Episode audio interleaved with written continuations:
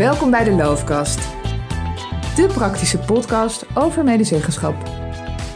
De komende 10 minuten nemen we je mee in een actueel onderwerp voor ondernemingsraden. Praktische tips en voorbeelden waar je gelijk wat aan hebt. Welkom bij een nieuwe aflevering van De Loofkast, de praktische podcast over medezeggenschap. En Mark, vandaag gaan we het hebben over een onderwerp waar veel er denk ik wel mee te maken krijgen, namelijk geheimhouding. En houden we onze namen deze keer geheim of eh, stellen we ons nog even kort voor? Dat is een hele goeie. Ik ben Erik Riet. En ik ben Mark Zwijnenburg. Yes, en in een minuut of tien gaan we je meenemen in eh, de ins en outs van geheimhouding. Uh, en daarnaast gaan we ook nog even contact leggen met onze huisadvocaat, Dirk Domela Nieuwenhuis van Bos Advocaten. Ook aan hem zullen we een aantal uh, pittige vragen voorleggen.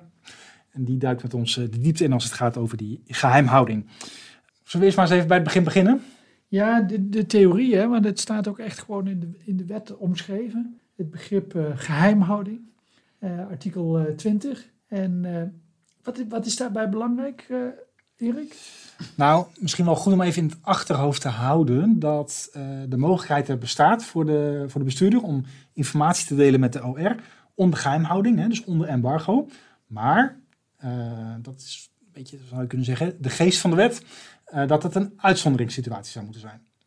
Dus als je er altijd mee te maken krijgt, dan dat is niet handig. Dus die bestuurders die zeggen, alles wat we hier met elkaar bespreken moet geheim blijven? Nee, dat mag dus niet, want dat maakt je werk natuurlijk ook een stukje onmogelijk hè, als OR zijn. Want als je natuurlijk informatie hebt waar je niet over mag praten, kun je ook bijvoorbeeld je achterban niet raadplegen. Dus basisprincipe is geheimhouding mag, maar is een uitzondering. En vandaar dat de wet dus eigenlijk vier randvoorwaarden uh, heeft gegeven waaraan die geheimhouding moet voldoen. En welke zijn dat? Eén, het moet gespecificeerd worden welke gegevens zijn er precies geheim. Dus inderdaad, een voorbeeld wat jij geeft, ik heb hem letterlijk wel eens meegemaakt, stond dan boven de agenda, alles wat hier besproken wordt is vertrouwelijk, mag de zaal niet verlaten. Ja, die vlieger die, die gaat niet op. Dus dat is de eerste, uh, specificeren wat geheim is. Tweede, uh, een deadline. Tot wanneer geldt die geheimhouding? Uh, dus tot in den eeuwigheid of iets dergelijks, dat, dat kan dus niet. Of uh, zolang als wij het zeggen, ook wel eens voorbij zien komen. 50 jaar, hè? Alle, alle ellende van Prins Bernhard is geloof ik 50 jaar geheim. Ja. Dat geldt toch voor de OR ook? Ja, ja, nou dat is niet helemaal het geval. Over het algemeen zie je dat, als het bijvoorbeeld te maken heeft met een adviesaanvraag, dat op het moment dat die advies, adviesaanvraag is afgerond en in de openbaarheid is, ja, dat er eigenlijk ook niet zo heel veel reden meer is om nog steeds geheimhouding uh, te vragen. Dus dat is eigenlijk de tweede randvoorwaarde. De derde is um, dat je mag weten wie het nog meer weet. De OR wordt natuurlijk nooit als enige partij meegenomen. Er zijn vast meer mensen binnen de organisatie die al wel op de hoogte zijn. Op het moment dat je weet wie er nog meer op de hoogte zijn, dan weet je ook met wie je er vrijuit wel over kan praten. Dus dat is de derde. En de laatste, uh, dat is dat eigenlijk bij voorkeur uh, van tevoren moet worden meegedeeld. Jongens, wat ik jullie nu ga delen, dat valt onder geheimhouding. Zodat je in theorie eigenlijk nog de keuze hebt van, oh, wil ik het dan wel of niet weten? Want als je het eenmaal weet, je kunt het nooit meer niet weten. Soms is het handig om, uh, om het niet te weten, zodat je nog steeds je handen vrij hebt om met iedereen te praten. Maar over het algemeen, uh, kennis is macht. Dus vaak kies je er toch voor om wel die informatie dan uh, toch en, en wat is er nou geheimhouding wordt opgelegd, terwijl je denkt, ja, dat, dat, dat is helemaal onterecht dat dit geheim moet blijven? Ja, dan, dan maken we denk ik even de overstap hè, naar hoe zit dit nou in de praktijk. Ja, dat is een goede vraag. Um, ik zou vooral, vooral zeggen, ga met elkaar in gesprek. Nou, dan kan me voorstellen dat een bestuurder zegt, ja, dit, dit is gewoon zo omdat ik dat bepaal. Ja, het uitgangspunt is wel dat er een, een zwaarwegend organisatiebelang moet zijn. Dus dan valt te denken aan bijvoorbeeld een overname. Ja, dat is natuurlijk iets dat strikt vertrouwelijk moet blijven. Want op het moment dat, een, dat, het, dat er geruchten de wereld in komen van een overname die op handen is, ja, dan is vaak de deal stuk. Dus dan, dan is het echt wel te rechtvaardigen dat dat echt binnen kamers moet blijven. En bij grote reorganisaties uh, kom ik het ook uh, wel tegen als, als adviseur. Want dan wil men eerst precies uitgezocht hebben hoe gaat de reorganisatie eruit zien. Voordat dat algemeen bekend wordt gemaakt. En uh, dat er ook een scheiding is tussen het bespreken van een voornemen. Voordat mensen die het betreft eventueel horen dat ze hun baan verliezen. Ja, ja en je loopt dan anders, anders het risico dat je uh, heel veel onrust gaat creëren binnen de organisatie. Terwijl ja. er nog niks daadwerkelijk besloten is. Ja, of dat een plan er uiteindelijk misschien anders uit gaat zien. Uh, onder invloed van de adviezen die de OR uh, inbrengt. Ja, Ja, dus dat is vaak wel een argument volgens mij ook voor een bestuurder hè, om geheimhouding op te leggen dat er niet allerlei onnodige onrust binnen zijn organisatie optreedt. Stel nou, hè, ehm, je krijgt als OR bepaalde informatie onder geheimhouding, krijg je tot je. Maar je merkt eigenlijk in de praktijk dat op de werkvloer er al gewoon over gepraat wordt. Hoe zou je daar nou mee omgaan? Nou ja, dan, dan zou ik heel snel naar mijn bestuurder stappen en zeggen: Ja, het is wel leuk dat we geheimhouding hebben afgesproken, maar mijn collega's weten het al. Ik hoor dat er op de gang al over wordt gesproken. Uh, ik heb ook al gezien dat een deel van de informatie al in, misschien in stukken staat. Dus dan moet je daar heel snel op, op terugkomen. Het kan natuurlijk ook ingewikkeld worden als mensen een beetje gaan vissen. Hè? Er gaan geruchten, er gaan roddels. En ze weten, oh ja, maar hè, die figuur die zit in de ondernemingsraad, die weet vast wel meer. Dus daar ga ik eens eventjes uh, een beetje polshoogte nemen. Dat lijkt me ingewikkeld als OR-lid. Ja, Nee, het is, het is een voorrecht om, de, om in de OR te zitten, te, te, verkozen te zijn, maar het is ook een verantwoordelijkheid. En, en, in dit geval is dat ook ja, wel, wel iets waar je van tevoren goed bij moet stilstaan. Uh, dat je binnen de OR, binnen een OV-overleg dan alles kunt bespreken, maar dat zodra je naar buiten stapt, dat je dan geacht wordt inderdaad je mond dicht te houden. Hoe lastig dat ook is. Ook als er her en der al wel wat gesprekjes gaande zijn. Ja, en het kan natuurlijk ook voorkomen. Hè. Het is niet voor niets dat het bij reorganisaties gaat om, om, om, om dierbare collega's. Die het je misschien achteraf kwalijk nemen. Maar het, moet wel duidelijk zijn dat, dat dan toch die geheimhouding geldt. Al was het maar omdat je nooit zeker weet hoe, hoe een reorganisatie er uiteindelijk uit gaat zien. Ja volgens mij kun je in die zin als OL daar ook transparant over zijn. Hè? Dat je ook gewoon eerlijk zegt van, uh, ik kan hier niks over zeggen. Ik ben gebonden aan geheimhouding bijvoorbeeld. Ja. Nee, Dan hoef je ook niet in allerlei bochten te wringen, zeg maar. De loofkast. Kijk eens vanuit de andere kant. Als we hem even weer draaien vanaf de andere kant gezien, wat heb je er eigenlijk aan als OR zijn aan geheimhouding? Kan het ook in je eigen voordeel werken? Ja, natuurlijk. Het betekent ook als je er, er zorgvuldig mee omgaat, dat het ook voor een organisatie mogelijk is om veel meer met je te delen. En in een eerdere fase al. Als op een gegeven moment gedacht wordt, ja, alles wat we vertellen ligt meteen op straat. Ja, dan is de kans ook groot dat je, dat je plannen die, die mogelijk boven de markt hangen ook niet meer te horen krijgt. Nee. Dat, dat dan een bestuurder zo lang mogelijk wacht om dat te delen. Dus het is ook in je eigen belang om daar zorgvuldig mee om te gaan. Bouw je een goede relatie op. Geeft ook mogelijkheid om eerder en misschien meer invloed uh, uit te kunnen oefenen. Ja, als heb je gewoon belang hè, bij een, eh, een, vertrouwen, een vertrouwelijke relatie. Ja. ja. Wat zijn nou de consequenties als je de geheimhouding uh, schendt? Ja, die zijn fors. Uh, schending is een misdrijf. Dus dan heb je meteen een, een strafblad te pakken volgens mij. Oh. En een maximale straf, gevangenisstraf, staat erop van één jaar. En een geldboete, zoals dat zo mooi heet, van de vierde categorie. Wat is dat? Vierde categorie, ik heb het opgezocht. In ieder geval voor 2022 heb ik het bedrag gevonden. 22.500 euro. Nou, we hebben een stevige inflatie. Eh, dus het is vast nog hoger. Het is vast omhoog gegaan, inderdaad. Dus, uh, nou, dat, dat, maar dat, dat geeft ook wel aan zeg maar, hoeveel belang de wetgever er ook aan houdt dat je die vertrouwelijkheid uh, respecteert.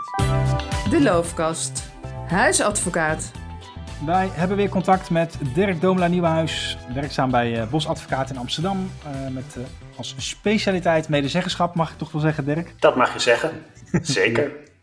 Nee, we hebben het over geheimhouding. Een geheimhoudingsplicht die kan worden opgelegd door de bestuurder aan de OR. En de, de spelregels die daaraan aan verbonden zijn. De vraag die we toch wel regelmatig krijgen uit de praktijk, of de situatie meer, is dat een bestuurder geheimhouding oplegt aan de OR. Met als argument dat hij niet allerlei onrust wil binnen het bedrijf. Ik kan me voorstellen, of het is, het is een voorstelbaar argument, denk ik, maar is dat ook een geldig argument om, zo, om alleen op basis daarvan die geheimhouding op te leggen aan de OR? Nee, daar kan ik kort in zijn. Kijk, het voorkomen van onrust uh, is, niet een, uh, is niet een geldig argument. De, uh, de SER die heeft een commissie bevordering medezeggenschap. Mm En die hebben een aantal jaar geleden een aanbeveling gepubliceerd over de OR en geheimhouding. En daar zeggen ze zelfs in dat het voorkomen van onrust niet een argument is dat kan uh, gelden. Dat er gerechtvaardigd belang geeft om geheimhouding op te leggen. Juist, juist in ingewikkelde adviestrajecten um, is het contact tussen de ondernemingsraad en de achterban zo belangrijk. En dat contact dat blokkeer je op het moment dat er geheimhouding wordt opgelegd. exact. Maar goed, ik kan natuurlijk ook, ik kruip even in de huid van een bestuurder die denkt, ja jongens, er is nog van alles niet duidelijk. Het kan nog allemaal anders uitpakken. Wat heeft het voor zin om nu al uh, dat te gaan delen? Dus ik wil eigenlijk dat jullie het voor je houden.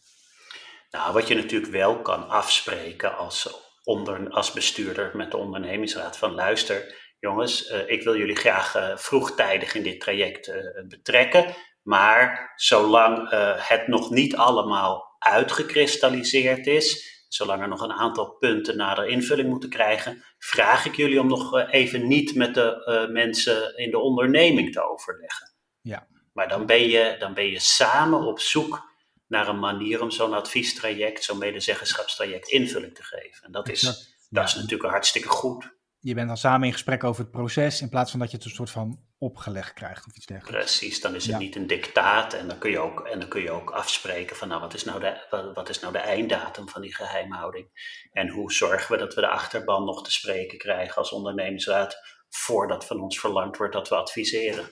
Ja, exact. Nog een vraag, niet direct over de geheimhoudingsplicht, maar wel over vertrouwelijkheid.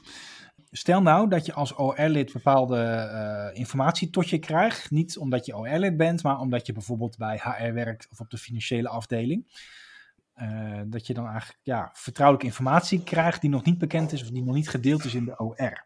Wat zou jouw advies dan zijn? Is dat dan iets wat je wel mag delen met je OR-collega's? Of moet je dat dan toch voor je houden? Hoe, uh, wat zou jouw advies daarin zijn? Ja, dat vind ik best een lastige, omdat je daar natuurlijk een hele hoop verschillende dingen bij kunt denken. Kijk, je zit in de ondernemingsraad omdat je ook in de onderneming werkzaam bent. Dus in de ondernemingsraad neem je mee wat je in, eh, in je dagelijkse werk tegenkomt. En dat, uh, dat moet je kunnen bespreken. Dus dat is één. Maar dan gaat het dus niet echt om, meteen om hele vertrouwelijke zaken.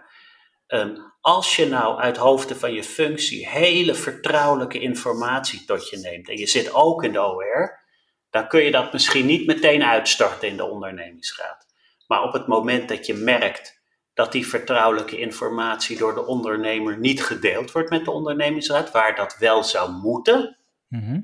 ja, dan, dan moet je natuurlijk wel iets. En dan kan ik me voorstellen dat je daar eerst uh, eens één op één met de bestuurder over spreekt. Ja. Of dat je tegen, uh, tegen de bestuurder zegt van nou, um, ik wil dit met het dagelijks bestuur van de ondernemingsraad kunnen bespreken. Want ik vind dat wij hier een rol hebben. Ja, ja dus uh, een beetje tactisch te werk gaan is hier wel uh, belangrijk, denk ik. Hè?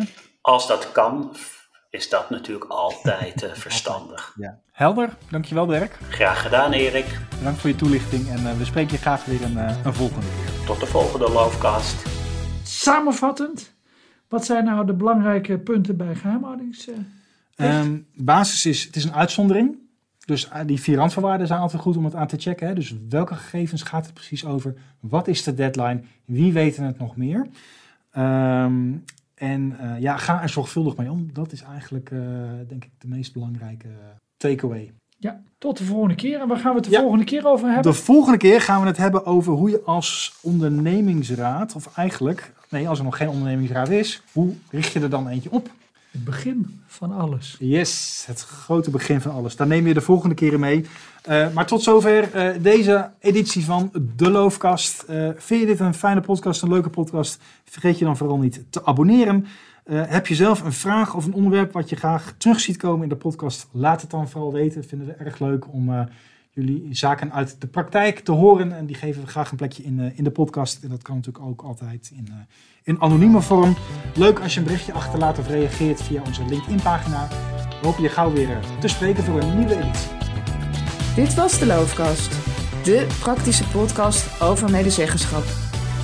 De Loofkast wordt je aangeboden door Looftraining en Advies.